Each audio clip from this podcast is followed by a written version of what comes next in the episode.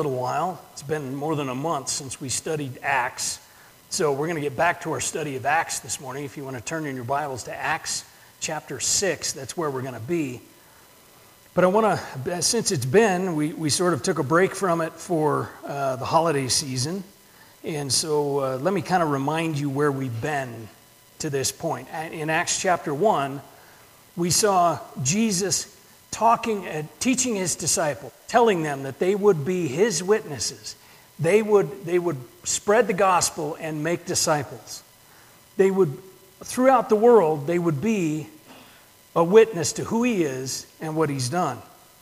And then we see him ascend into heaven in Acts chapter 1. Then in, in Acts chapter 2, we see the promised fulfillment, that Pentecost. Now, Pentecost was a, the day, Pentecost literally means 50th, and, and so it was 50 days after Passover, and, and it was celebrated as the day that the, the law was given to Moses. Now they're going to celebrate it as the birth of the church. Oh, sorry, I guess uh, children can go to children's church. I was, I'm about three minutes late for that, sorry. So, Pentecost uh, is the birth of the church. The Holy Spirit comes, and we see amazing things start to happen uh, right away. We see we have the sights and the sounds and, and all this happening, and, and all this happens, and, and the church explodes. It literally, uh, this first church just grows and grows and grows exponentially through Acts chapter 2. And then in Acts chapter 3 and 4, we have miracles being done in Jesus' name. They're healing people. The apostles are healing people in Jesus' name. And so persecution starts. And persecution comes from the political leaders and the reg- religious leaders from the outside. They're, they start closing in on this and saying, hey, stop that. Stop talking about this guy, Jesus. That's not what we think you should do. And so they, you, you see the persecution begin outside the church. And in Acts chapter 2 and 3 and 4, um, you, we have several uh, sermons by Peter that are pretty amazing. And, and in each one, he says that, that everyone who calls upon the name of the Lord will be saved. And so the, the, you have this, this tremendous growth of the church from, the, from Peter's sermons in Acts chapter 3 and 4, 2, 3, 4, 5 at the end of chapter 5, where we left off, Peter and John are again being persecuted by the religious leaders and the political leaders. They're again being persecuted. And in fact, at the end, very end of chapter 5, they are flogged for, for speaking in the name of Jesus. They're flogged. And they go away, at the end of chapter 5, they go away rejoicing that they have been found worthy of suffering for Christ. And so we have this, this is the picture of where we begin in Acts chapter 6.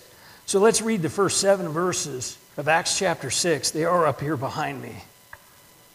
In those days, as the disciples were increasing in number, there arose a complaint by the Hellenistic Jews against the Hebraic Jews that their widows were being overlooked in the daily distribution.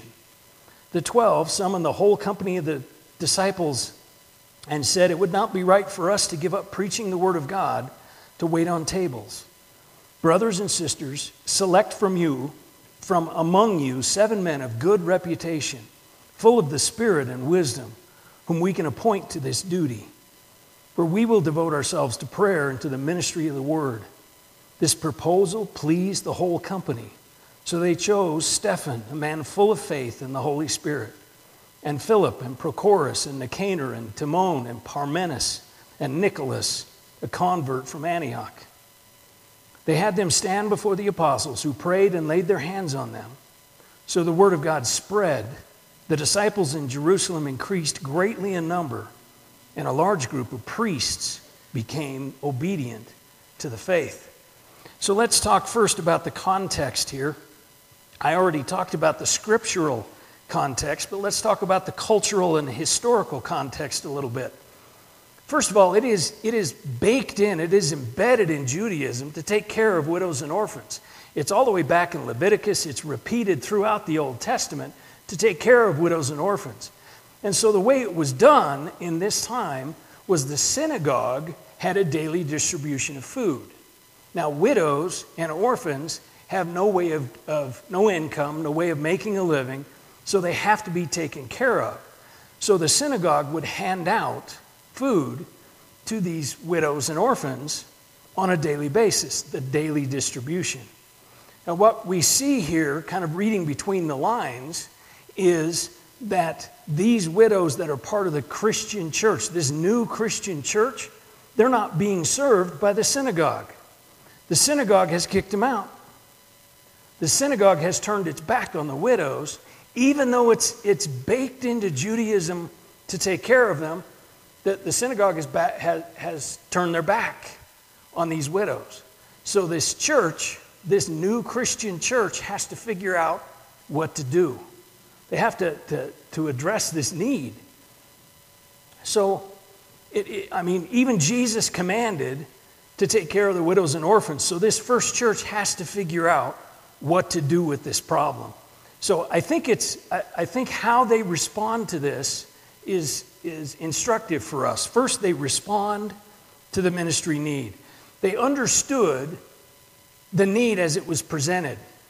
They understood that this actually had a lot of potential to split the church apart because you've got Hebraic Jews, those, those who were from Israel, and you've got uh, the, the Hellenistic or Greek Jews that have come to Christ, and these widows are being treated differently in the daily distribution. So, this has the, uh, the, the, potential of splitting the church in half. So, how, the fact that they recognize that it's a need is important. The way we, here we are 2,000 years later, how do we do ministry? We do ministry by the tried and true, we've always done it that way, right? That's how we tend to do ministry in churches today. Well, we've always done it this way. They responded to a ministry need. They responded to a needed, uh, a place where ministry was needed. They didn't have a whole bunch of ministries just because we've always done it this way. Now, the beautiful thing is, this is a brand new church, so they don't have any we've always done it this way problems. But I think it's, it, it's, it's good for us as a, church of this century to consider noticing a need and responding to it rather than doing things because we've always done them. I think it's important for us to see that. And that's what they do here. They, they, they see a need, they respond to it, and it's a new need, so they respond to it in a new way. New leaders, new way of doing things. Now, I think there's a cautionary tale here as well. The cautionary tale is that uh, consider again our, our scriptural context all the way through Acts up to, to chapter, chapter 5, the pressure has been from the outside. And as long as the pressure is from the outside, they are actually knit together further. When, they, when they're persecuted from the outside, from the religious leaders, from the political leaders, it knits them together, it brings them closer. But here we have internal conflict. Here we have a problem inside the church. And it's really the first internal conflict in the first church, right? I mean, we see the history of the new church here. And so it's the first time they have to deal with this. Now, here we are 2,000 years later, and we haven't learned much. Because in a study that, that I follow, in 2021 alone, over 400 over 4,500 evangelical churches. Now, that's, that's across all denominations. 4,500 churches closed for good in 2021. That is more than 85 a week closed for good because of internal conflict. We're, we're in America. This is just in America. This isn't outside persecution that's taking these churches down, it's internal problems. And, and a, that same study said almost 40%, 38%, I think it was, almost four in 10 pastors have decided to quit the ministry in 2021. Why? What's going on? Internal conflict. Internal conflict that's not being addressed. Problems that, that, that unfortunately are more often about preferences than they are about, about actual biblical principle. That's what's happening. So I think it's instructive for us to look at how they handle this internal conflict. The first thing is they recognize that there's a problem. Now, that may, be, that may seem easy, but they understand the, how, how this problem could affect the entire church. This problem has to be addressed because it, they recognize it's a problem that these widows are not being fed, and it's a need that we must address. The second thing is they met together to discuss how to address this problem. And I would note here that there are two, two verses there in the seven that we read that talked about the gospel and about, uh, about spreading the gospel and about making disciples. They, they met together to decide on a solution, keeping the gospel and making disciples as the priority.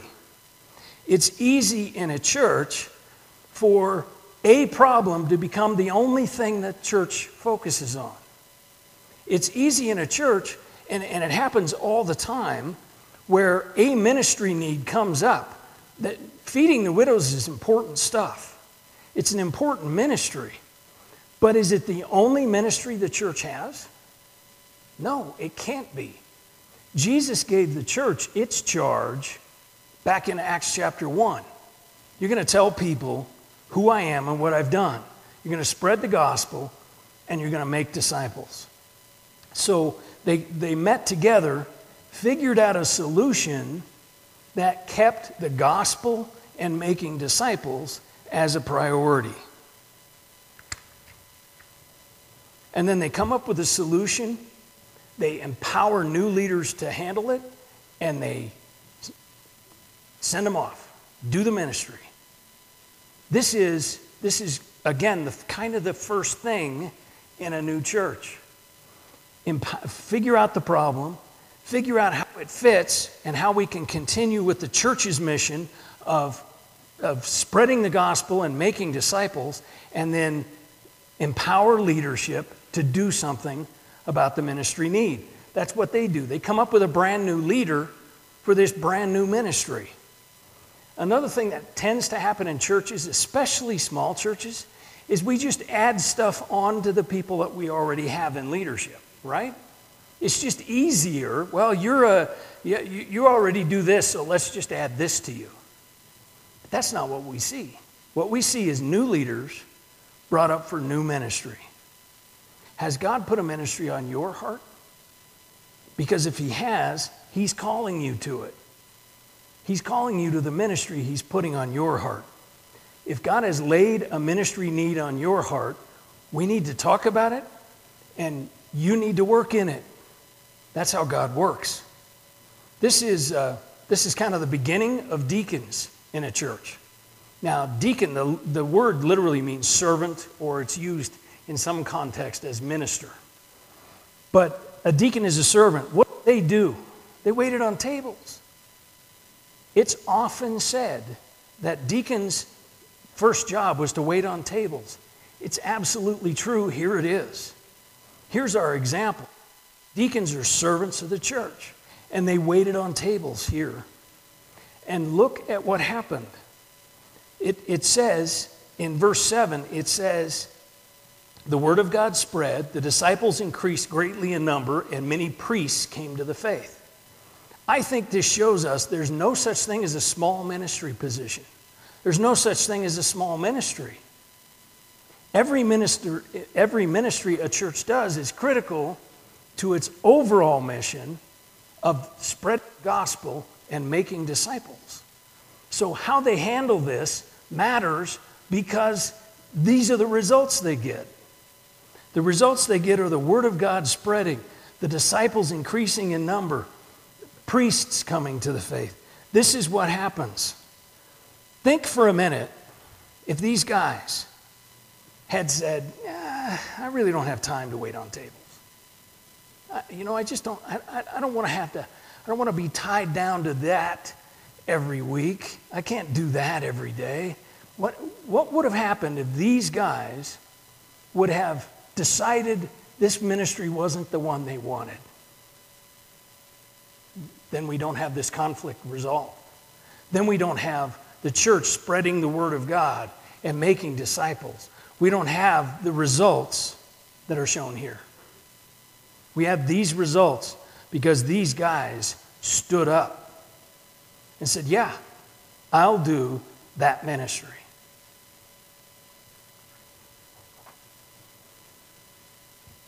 I think the Holy Spirit was working on them before this ministry need came up.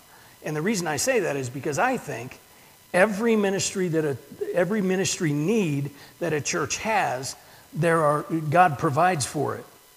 God always provides where he guides. And so if we have a ministry need in the church, I think there are people right here, right now, to step up into that ministry. Because he provides before he guides. When a ministry need comes up, I think we already have his answer to, his, to our problem, to the ministry need. And as, as I said before, these guys are waiting on tables. There is no small ministry, there is no small ministry position. These guys, if they hadn't waited on tables, then we don't get the results that it shows here in verse 7. We don't get the Word of God spreading. We don't get the number of disciples increasing greatly. We don't get priests coming to the faith. We don't get any of that unless these guys step up and serve. Serving the church is serving Jesus. Serving the church is serving the mission of the church, which is the mission of Jesus. Remember, as I keep saying, if these guys hadn't stepped up and said, Yeah, I'll wait on tables, then we don't get the result of the Word of God spreading. We don't get the result of the, the disciples increasing in number. We don't get the result of priests coming to the faith. Priests, aren't they the last people you would expect to come to faith in Christ? The priests, they have the most to lose. And yet they come. They come to faith because these guys decided, yes, I'll wait on tables. You know, every week, Jane is, is, is up here talking about ministry opportunities. Every week, she talks about ministry needs. If one of those catches in your ear, that may be God preparing you to do it. Don't say no. Step up. Because in, in that call right there is the mission of the church of spreading the gospel and making disciples. In that simple call of children's church or nursery or, or, or men's ministry or women's ministry, whatever ministry it is, in that call is the overall goal of spreading the gospel and making disciples. So, this is how they dealt with their ministry need, being confronted with a ministry need. They recognized it as a new way of doing ministry. They recognized it as another ministry opportunity. They, they worked together to address it.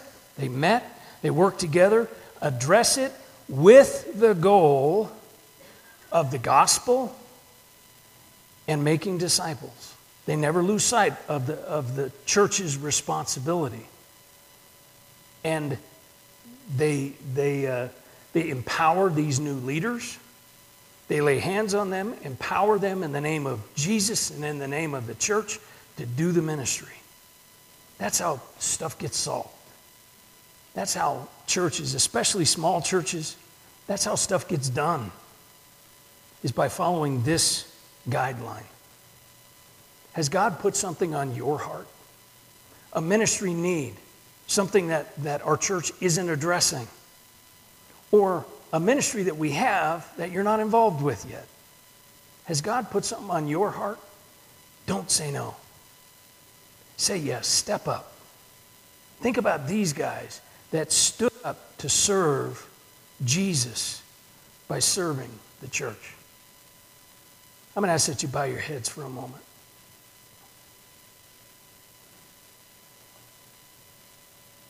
Consider for a moment the ministries within this church or ministry needs within this church. Is God calling you to, to step in, to step up?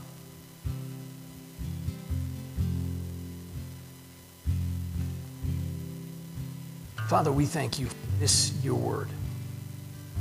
We thank you for the call of ministry in our lives to meet needs, to make a difference in, in lives, to spread the gospel and make disciples. Keep us mindful